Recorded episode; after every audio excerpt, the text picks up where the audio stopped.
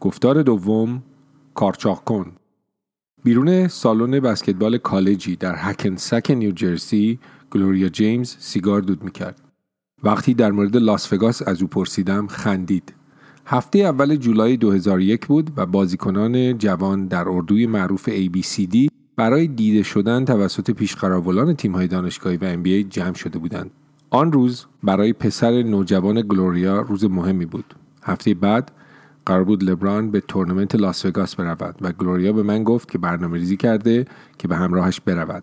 بین دو بازی بود و بیرون سالن وقت میگذراندیم. سالن پر بود و بسیار گرم. با گلوریا در مورد ماشینای شرط بندی ویگه صحبت کردم و او به من گفت برایان من دوزار هم ندارم که بخوام خرج قمار بکنم.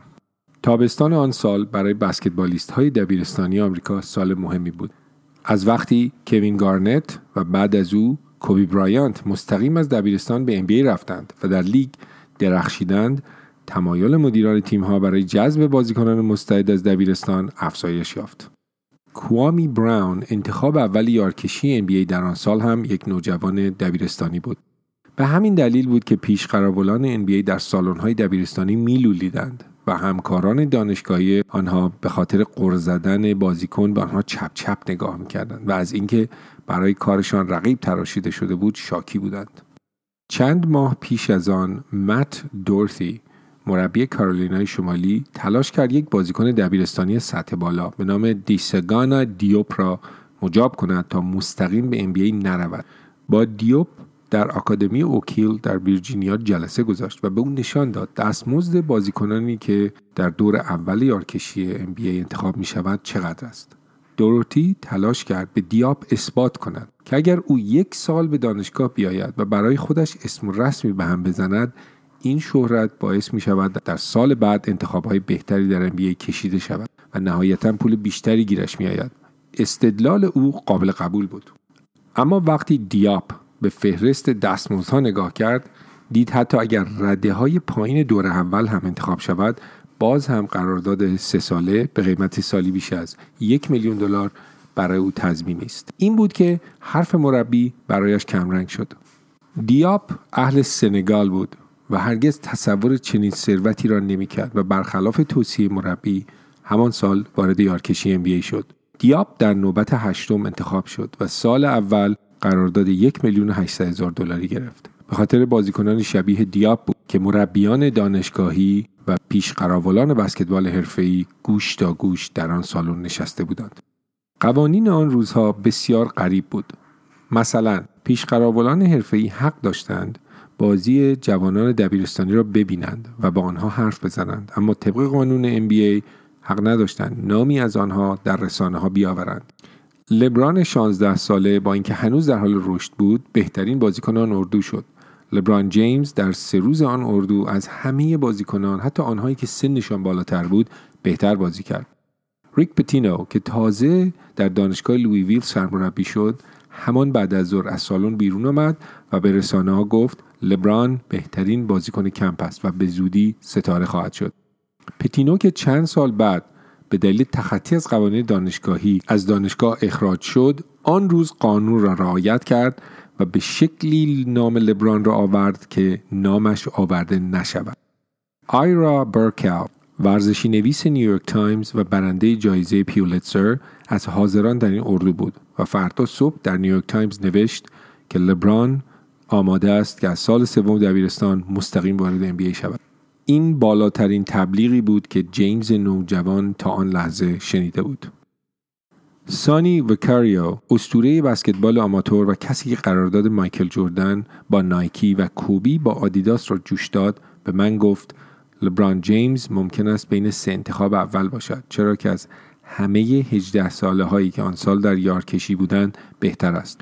طبیعی است که وکاریو در آن لحظه از لبران تعریف کند. چرا که داشت برای جوش دادن قرارداد جدید لبران را در آب نمک میانداخت. وکاریو در آن لحظه قرارداد آدیداس و مدرسه لبران جیمز را جوش داده بود و این باعث شد لبران سر تا پا آدیداس پوش در کمپ حاضر شود. سال اول دبیرستان لبران جیمز حق نداشت شماره 23 مورد علاقهش را بپوشد چرا که یونیفرم های مدرسه فقط شماره زوج داشت و مدرسه هر چند سال یک بار یونیفرم جدید می خرید. وقتی سانی و کاریو وارد عمل شد لبرانی که تا پارسال یونیفرم درست و درمان نداشت اکنون یونیفرم های با طرحهای مختلف می پوشید و هر شب با یک جفت آدیداس نو به زمین می رفت. جدا از همه این مسائل جانبی سانی و کاریو درست می گفت.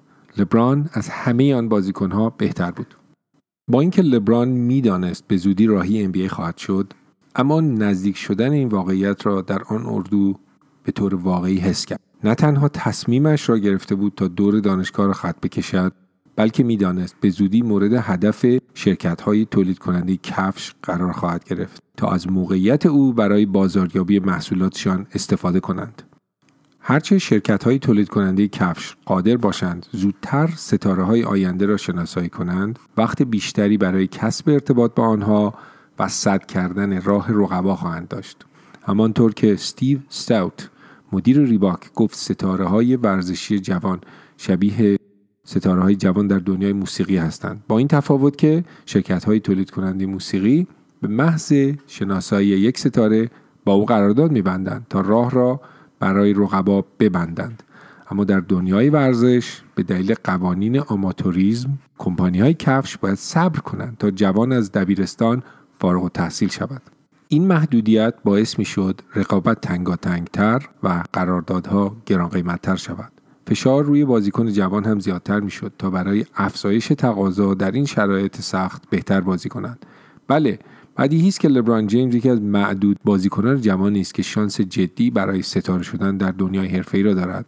اما او باید با عملکرد بهتر حجم تقاضا برای نامش را بالا نگه می داشت.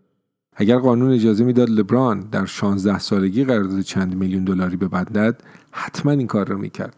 اما طبق قانون هنوز تا NBA دو سال فاصله داشت و در این دو سال ممکن بود خیلی چیزها عوض شود. برای اینکه گلوریا اطمینان حاصل کند لبران بهترین مربی را دارد در بهترین مسابقات شرکت می کند و مدام در معرض چشم استعداد یابان قرار دارد باید بیش از پیش در آمریکا سفر می کرد. اما گلوریا که تمام عمرش با فقر دست در گریبان بود پولی برای فراهم کردن این امکانات برای پسرش نداشت. وقتی گلوریا به من گفت برای ریختن در ماشین های قمار پولی ندارد دقیقا به همین مشکل او فکر کردم. همان لحظه هم خرج زیادی برای لبران می‌شد. لبران در همه مسابقات حضور داشت. همیشه لباس نو می پوشید و به نظر تغذیه خوبی داشت. ماشینی داشتند که آنها را جابجا کند و جا برای اقامت. این پول باید از منبعی تأمین می شد و می‌دانم که منبع آن مادرش نبود. در یکی دو سال آینده این هزینه بیشتر هم می شد منبع پول او یکی از اولین درس های لبران در دنیای کسب و کار بود. ادی جکسون سالها با گلوریا و لبران رفت آمد داشت. وقتی لبران بچه تر بود ادی دوست پسر گلوریا بود. عکس معروفی از لبران هست که با یک حلقه بسکتبال پلاستیکی داخل خانه بازی می کند ادی جکسون ادعا کرد این حلقه را او برای کریسمس لبران خریده وقتی لبران دبیرستانی شد گلوریا دیگر رابطه ای با ادی جکسون نداشت اما اون مدعی بود هنوز به این خانواده کمک می کند. آن دوران ادی جکسون خودش را بیزنسمن معرفی می کرد. شغل علنی او مدیر برگزاری مراسم بود اما در کنارش کمی کارهای سوال برانگیز غیرقانونی هم انجام می‌داد. وقتی لبران کودک بود ادی مدتی را به خاطر حمل مواد مخدر در بازداشتگاه گذراند. وقتی لبران دبیرستانی بود ادی جکسون به جرم کلاهبرداری در امور ملکی مجرم شناخته شد و راهی زندان فدرال شد. بسیاری معتقدند جکسون خیرخواه لبران نبود و اینکه چنین مردی در زندگی لبران باشد را لکیننگی برای این جوان می‌دانستند. بدیهی است که برای لبران و گلوریا شایسته نبود که با یک مجرم هشونش داشته باشند و از حمایت های مالی او بهرهمند شوند. اما واقعیت این است که نقش جکسون در زندگی لبران با همه پیچیدگی هایش حیاتی بود. او کسی بود که به لبران کمک کرد اولین اتومبیلش را بخرد. در یک دوران اجازه داد لبران در خانه‌ای که به نام او بود زندگی کند. هزینه تمام سفرهای لبران و گلوریا به مسابقات و اردوها را پرداخت می‌کرد جکسون نزدیکترین چیزی بود که لبران می توانست در قالب یک پدر تصور کند حتی زمانی بود که لبران او را پدر صدا می کرد. آیا جکسون این پولها را با کلاهبرداری کسب کرده بود؟ شاید. آیا از قبل لبران برای خودش توبری دوخته بود و حتی برنامه داشت در آینده بیشتر از وجود لبران پول به جیب بزند ممکن است همه این سوالات به این معنی نیست که وجود ایدی جکسون برای موفقیت لبران بی اهمیت بود. لبران برای جکسون مهم بود و از او به بهترین شکل در برابر خطرات محافظت می‌کرد. وقتی در سال 2001 جکسون هیاهوی اطراف لبران جیمز را دید متوجه شد برای بالا بردن ارزش لبران باید عملیاتش را گسترده تر کند. او می‌دانست به تنهایی نمی‌تواند این کار را انجام دهد. از طریق دوستی جکسون با جو مارش آشنا شد جو مارش در آن دوران پولدارترین فرد در شهر اکرون در ایالت اوهایو زادگاه لبران بود. مارش ثروتش را از طریق مدیریت برگزاری مراسم ورزشی، هنری و غیره و کارگزاری های متفرقه کسب کرده بود. کار تخصصی او برگزاری مراسم برای هنرمندان معروف مثل دیوید کاپرفیلد، جنت جکسون، فلیتوود مک و نمایش هایی چون Lord of the Dance بود. چند سال پیش او و شریکش شرکتشان را به قیمت 118 میلیون دلار فروختند و اینگونه بود که ثروتمند شد. جکسون مارش را راه حل مشکلش می‌دید. هدف مارش فقط سود مالی بود و لبران را مرغ تخم طلا می‌دید. پس از بازگشت لبران از کمپ نیوجرسی مسجل شد این نوجوان آینده درخشانی خواهد داشت. اینجا بود که مارش یک چک سی هزار دلاری به جکسون داد. این اولین قسط وام 100 هزار دلاری مارش به ادی و گلوریا در دو سال بعد بود. با این وام مارش لطفی به جکسون و گلوریا نکرده بود چون از این وام سالی ده درصد سود می گرفت و علاوه بر آن تمام حق و حقوق. یک فیلم مستند که قرار بود لبران در آن نقش داشته باشد را هم به مارش فروختند. همچنین قرارداد دیگری برای شراکت در تبلیغاتی که لبران انجام می‌داد هم بستند. ممکن است این نوع امتیازات از سوی مارش سودجویی به نظر برسد.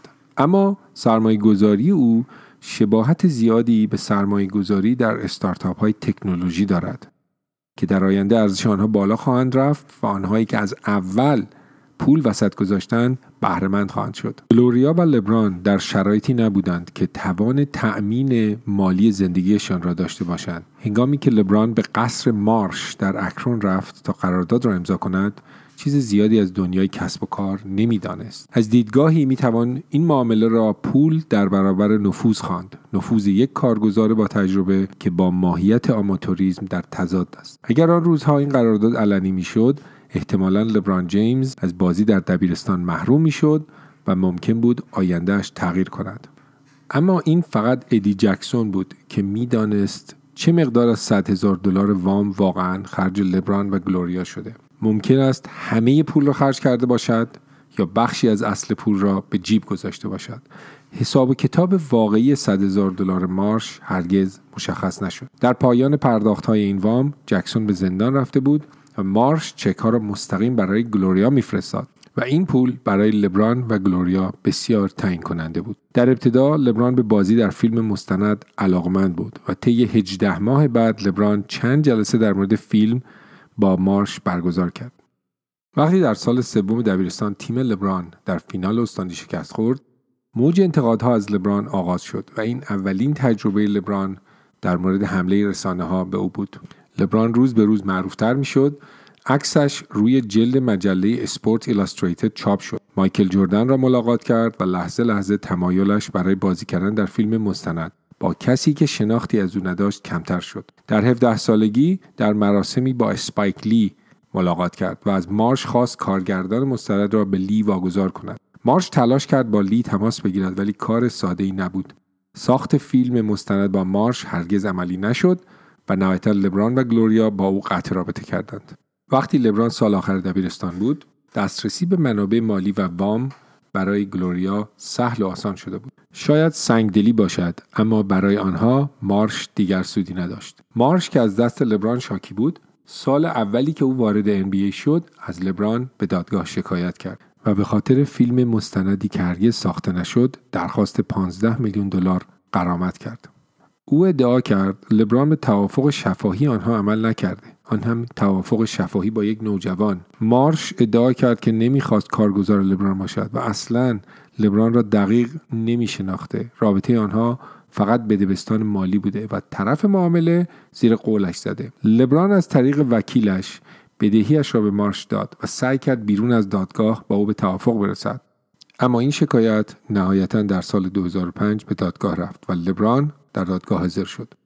رسانه ها آنچنان این دادگاه را زیر نظر داشتند که حتی سفارش غذای لبران جیمز که شامل یک ساندویچ مرغ و یک شیرینی یزدی برای دسر بود و روش پرداخت آن اسکناس 100 دلاری در کافتریای دادگاه در روزنامه منتشر شد. هیئت منصفه 6 به دو به نفع لبران رأی داد و حکم این بود که لبران فقط همان وام 100 هزار دلاری مارش را با سود توافق شده باز پرداخت کند. روزی که لبران در دادگاه حاضر شد تازه 20 سالش شده بود و چهار سال از ماجرای وام میگذشت. لبران که از خانواده ای آمده بود که یک دوزاری توی جیبشان نداشتن همانجا چکی معادل 122 هزار دلار برای مارش کشید و سینه کفتری از دادگاه خارج شد. روزی که رأی دادگاه صادر شد، لبران با قدرت و چگونگی استفاده از آن به نفع خودش آشنا شد. آن روز این لبران بود که کنترل همه امور خودش را به دست داشت. لبران جیمزی که در 16 سالگی ساکت روی مبل نشسته بود تا بزرگترها در مورد آینده او تصمیم بگیرند اکنون به عنوان یک بزرگسال قدرت داشت تا در دادگاه تعیین کننده باشد بخش بزرگی از این قدرت اداره دادگاه و بلوغی که لبران در آن دادگاه نشان داد به خاطر تجربه چند سال قبل او در برخورد با شرکت های تولید کننده کفش و عقد مهمترین قرارداد عمرش بود.